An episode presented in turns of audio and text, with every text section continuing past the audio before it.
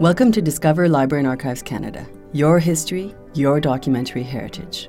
I'm your host, Jessica Ouvrard. Join us as we showcase treasures from our vaults, guide you through our many services, and introduce you to the people who acquire, safeguard, and make known Canada's documentary heritage.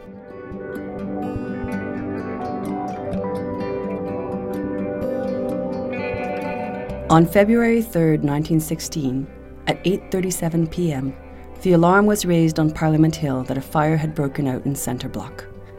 By the next morning, the building had been reduced to a smoking ruin encrusted in ice.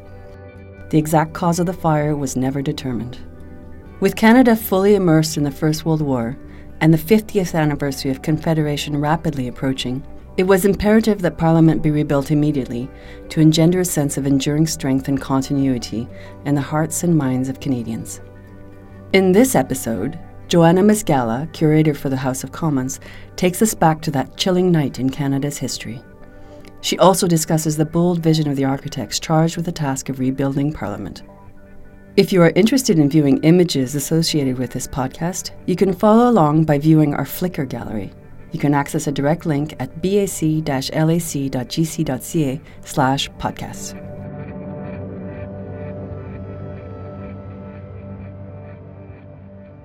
The fire began in the evening. At that time, um, the house did sit until quite late in the evening, and um, and people did stay overnight in the building. So, for instance, the speaker at the time, Speaker Sevigny's wife and his three children and some of their friends were in the speaker's apartment when the fire broke out.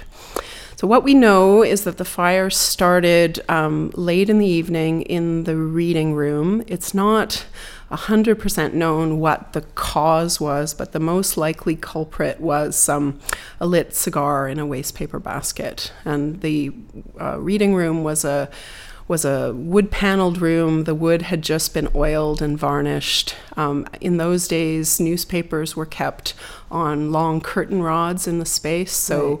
there was paper everywhere. Right. So even when the smoke began down low in the floor and people were alerted that there was a fire, when uh, one of the guards went out and tried to get the fire extinguisher to put it out, they blew embers from the fire, and those just, you know, it was like a it little tinderbox. Yeah. Exactly. Yeah.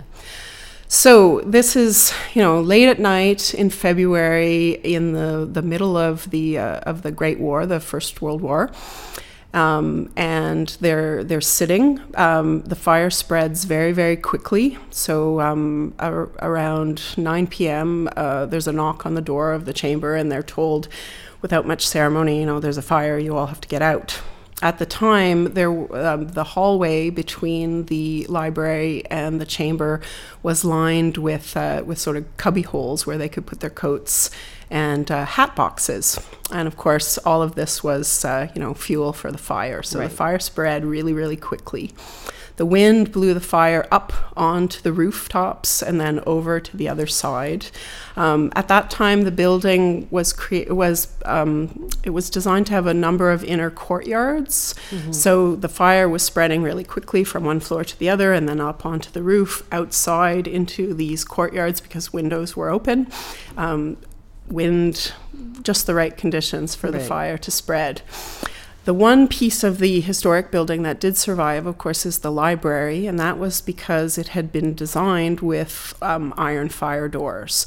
So as soon as the fire was really out of control, they were able to close the door. A quick-thinking librarian, we owe the we owe the um, the Library of Parliament to a quick-thinking librarian who closed the fire doors. So the the library did survive the blaze as soon as the word spread that there was a fire, everybody who who could rent the hill to either help get people out or to help with any salvaging. Mm-hmm. As a matter of fact, the um, the 77th Battalion of the CEF was training in Ottawa, and um, Sam Hughes was having dinner over at the Chateau Laurier, and so they brought um, members of the 77th over and they helped form the perimeter to help the firefighters put out the fire. Right. Also, you know, they were giving people water and soup through the night right. and they were trying to put the fire out through the night.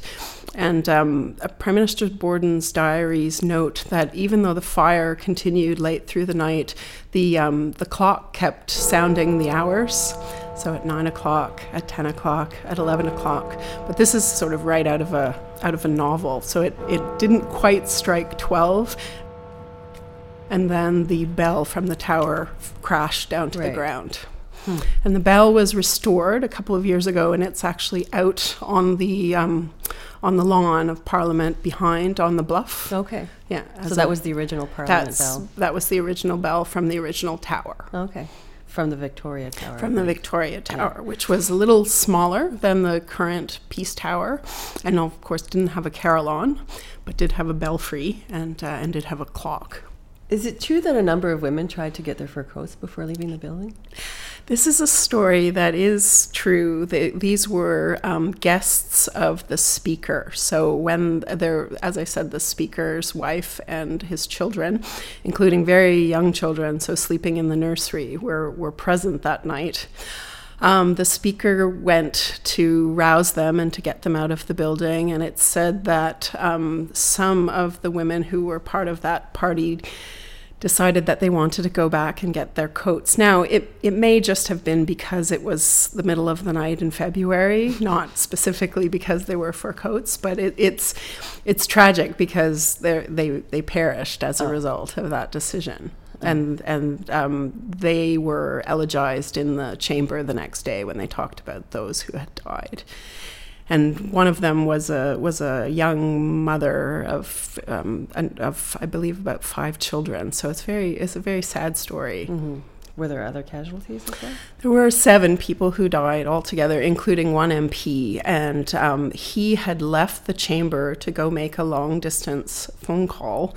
At the time, they used to have phone booths within the building, and um, his body actually wasn't discovered until much later. So people weren't sure who had gotten out and who had been present that evening. So it was much later that they determined that Bowman Law had died, and um, eventually there was a, a memorial plaque in his honor that was put up in the Hall of Honor of the new building. And later on, um, the names of the other six people who died, who were not MPs but nonetheless associated with the fire, their names were included as well. I I also heard that there's a lot of rumors about what caused the fire, because it was a time of war. Yeah, and, and because it was um, something so unexpected and it happened in the middle of the night, there was a lot of confusion and um, a lot of um, contradicting reports. Though there was an inquiry later to find out sort of what had happened, and there were conflicting stories. Um, some members who had been in the reading room mentioned seeing people that they didn't recognize. And um, the police chief at the time also mentioned that during the blaze, he heard the sound of gunfire. But again, it's it's it's hard to know sort of what was happening. And because it was the time of war, it it was a it was um, something that would have been on people's minds at Yeah. the time. Was this an act of sabotage? So Canada is fully engrossed in the First World War, and we've just lost our parliament, and it's actually coming to the 50th anniversary of Confederation. This was an incredibly challenging time. So, what were the next steps for the government? So this was part of the reason why it was so important that construction begin, um, even if we were in the midst of a war effort, and most of our industry was going to ensuring that those in uh, those overseas um, had what they needed to be able to do the the work that we had sent them to do. So immediately that evening, well, late into the into the early morning, um, they convened at the Chateau Laurier to decide what it was that they were going to do and to come up with a series of options. And the option that was proposed and accepted was that the house would sit in the Victoria Memorial Museum. So they had to borrow the mace from the Senate because the mace of the House of Commons was lost in the fire and they set to work and they met the next day. So it was incredibly important that there be continuity of government, particularly because we were in the middle of a war effort. It had to be seen that um, that this would not deter the order and good government. So they met in the Victoria Memorial Museum and they continued to meet there uh, for the next four years. And almost um, immediately plans were put uh, forth to at first they thought that they could perhaps um, restore mm-hmm. the old building, but um, once they really saw the full devastation, um, there was some um, of the stone that could be salvaged from the exterior, but really f- the interior had been completely lost. And also, um, since it had been constructed, Canada had grown considerably. New provinces had become part of Canada. Already, they were kind of um, expanding at their borders, and there wasn't enough space for right. all of the offices that were required. So, a plan was put afoot to have a new building constructed. And um, this uh, contract was awarded to John Pearson from uh, Toronto and Omer Marchand from Montreal. And the two of them, to, they had never met, but they came together and they conceived of this building. So to Marchand, we owe the floor plan that we know today, which is very much a Beaux-Arts floor plan. And um, to Pearson, we owe the sort of overall conception of the building, how it would relate to the other two standing buildings on the parliamentary precinct, and then the order of design all the way down to the furniture that's used in each of the spaces. Okay, so it was thoroughly planned out every single little bit. Yeah, and the building is an amalgam in the sense um, the exterior is a neo Gothic building so mm-hmm. that it echoes the original Parliament building, but it was greatly expanded. Um, it, it, it now contains six floors. The previous building was much smaller. It was a bit of a rabbit's warren before with a lot of interior courtyards. The Beaux Arts plan is very clear, very orderly, um, and then with complete distinctions between the Senate side and the House side. And of course, they wanted to attach the remnant of the historic building, attach the library to yeah. the new building. So that's why it has a very clear central corridor in the Hall of Honor. Yeah. So the building was begun right away, and um, and then uh, four years later, they were able to um, have the house meet in the building, even though it wasn't completely finished. And then by the end of the war, of course, there was um, news of, of, of the exact nature of the devastating loss that Canada had suffered and a desire for the Peace Tower to be constructed. So the Peace Tower was a separate piece. Um, the building's really, if you think about it, it's really three separate spaces that are pulled together as one with yeah. that Hall of Honor as the main corridor. So the Peace Tower was begun in 1919 and it opened to the public in 1927. Today, my people of Canada unite to celebrate the Diamond Jubilee of Confederation.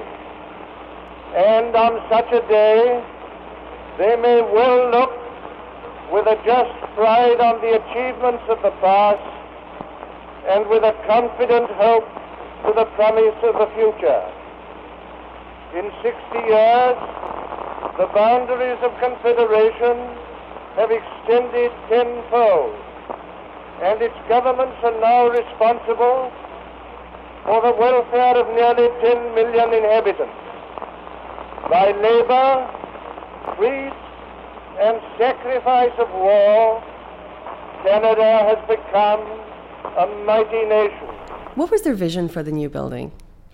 Well, because this was a building um, conceived in the early 20th century, there was um, a distinct desire to incorporate those modern ideals in terms of the the ways in which government would function and how the building would serve as an encapsulation of those ideals. So, as I said, although the exterior is really um, a neo Gothic structure, they were using um, modern technology to, to build the building. So the building has um, steel reinforcement. All of the um, the arches and um, vaults are, are purely decorative. They're, they don't serve the function. That vault isn't holding up the. It's not a functional vault. Not it's at not all. Like it's it's decorative. Yeah, yeah that's yeah. right.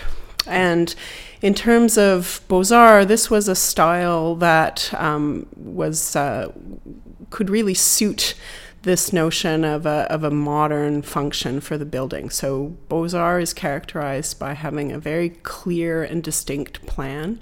So as you come in the building, there's an immediate sense of where you are and the grandeur of the space. And then a distinct organization in terms of where it is you have to go. So, in, in Center Block, for instance, um, everything related to the House of Commons is on the left side of the building, and everything related to the Senate is on the right side of the building. There's also um, a notion of hierarchy in terms of the design. So the, the highest appointed spaces in terms of architectural detail um, belong to the Senate as the senior house of government, and then, of course, to the House. And it, what people don't necessarily realize is that the, the two speakers' offices are much more elaborately decorated than the Prime Minister's office, for example, or the office of the official opposition. Hmm. And as you go up the building and higher up on the floors, um, it, it, gradually it looks like any other early 20th century building. So there's, there's a primacy of place and a hierarchy with relation to the, the, the what, they, what we call the highest and best use of the space spaces within the building.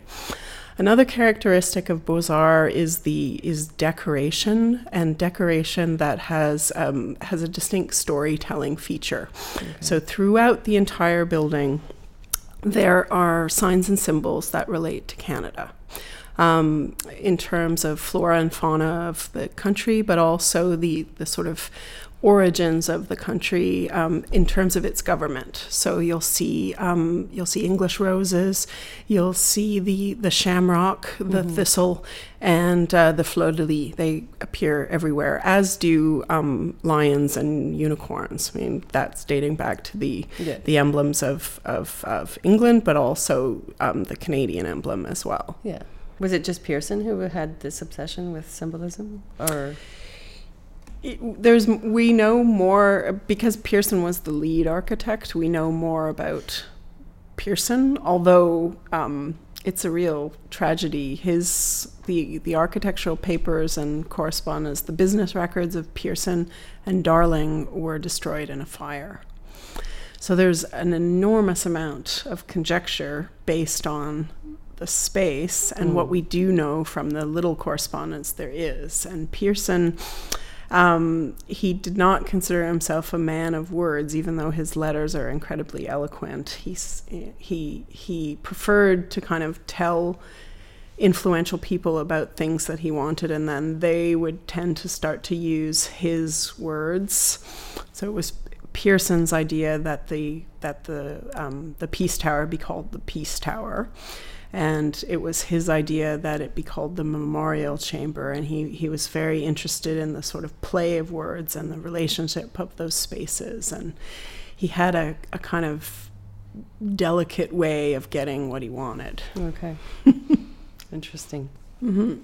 And there's a there's a really lovely letter that he wrote to the prime minister where he talks about what he imagines people will feel as they're walking onto Parliament Hill and walking up the stairs into the building and the, the importance of the of the dignity of that space and it, it's a reflection of the the task that is put before uh, members of parliament that they have to remember that they have been chosen to represent Canadians and that they have a responsibility to to to live up to those expectations. So the the building is designed to um, to keep that in the presence of mind. The idea of coming coming into the space, into a circular space in the in the Confederation Hall, where you look up at the column. There's light coming in through the windows up above you. You walk down this um, expanse of empty, beautiful space in the Hall of Honor that leads you to the library, which is such an incredibly beautiful space. It's a, like a little jewel box and that would have been where you would have gone to do research, to find out more um, in preparation for speeches that you would be giving in the chamber. Um, this is a, a time period where they're thinking very seriously about debate. These are men of letters and these are women of conviction, and it's important that. Um, that they have a space that pays tribute to the importance of the work that they do. And Pearson, um, it, it, he encapsulated that in everything he did. So, right down to the the particular f- suites of furniture that could be chosen by different MPs for their office spaces. All of the furniture for the prime minister's space, for example, was designed specifically to go into that space. Pearson worked with. Um, uh, with artisans of the day, so all the ironwork, decorative objects that relate to uh, appointing the space properly. And um, the same thing with the incredible plaster ceiling in the um, in the speaker's office, the speaker's dining room as a space that they would um, have foreign dignitaries come and be greeted. Um, the the chamber itself, which is just this incredibly ornate beautiful design, um, and and it's supposed to create a kind of feeling of awe from those people that remember as you walk through this building, you have a duty mm-hmm. to the mm-hmm. country, yeah. and you you have to be um, cognizant of that duty throughout, and and so for an architect who is a, is an artist at heart. Um, the thinking for Pearson was really to to that all of the space would be um, a, a, way in which that he could subtly and sometimes very overtly remind people of what it is that they were doing. Of their duty. And some of the spaces are designed to be a little bit whimsical and a little bit surprising and, and I think sometimes that's a reflection of um, of, of, of a, a way to release the pressure valve every so often. There's one corridor where if you look up you see the um, you see the the hear no evil see no evil, speak no evil monkeys.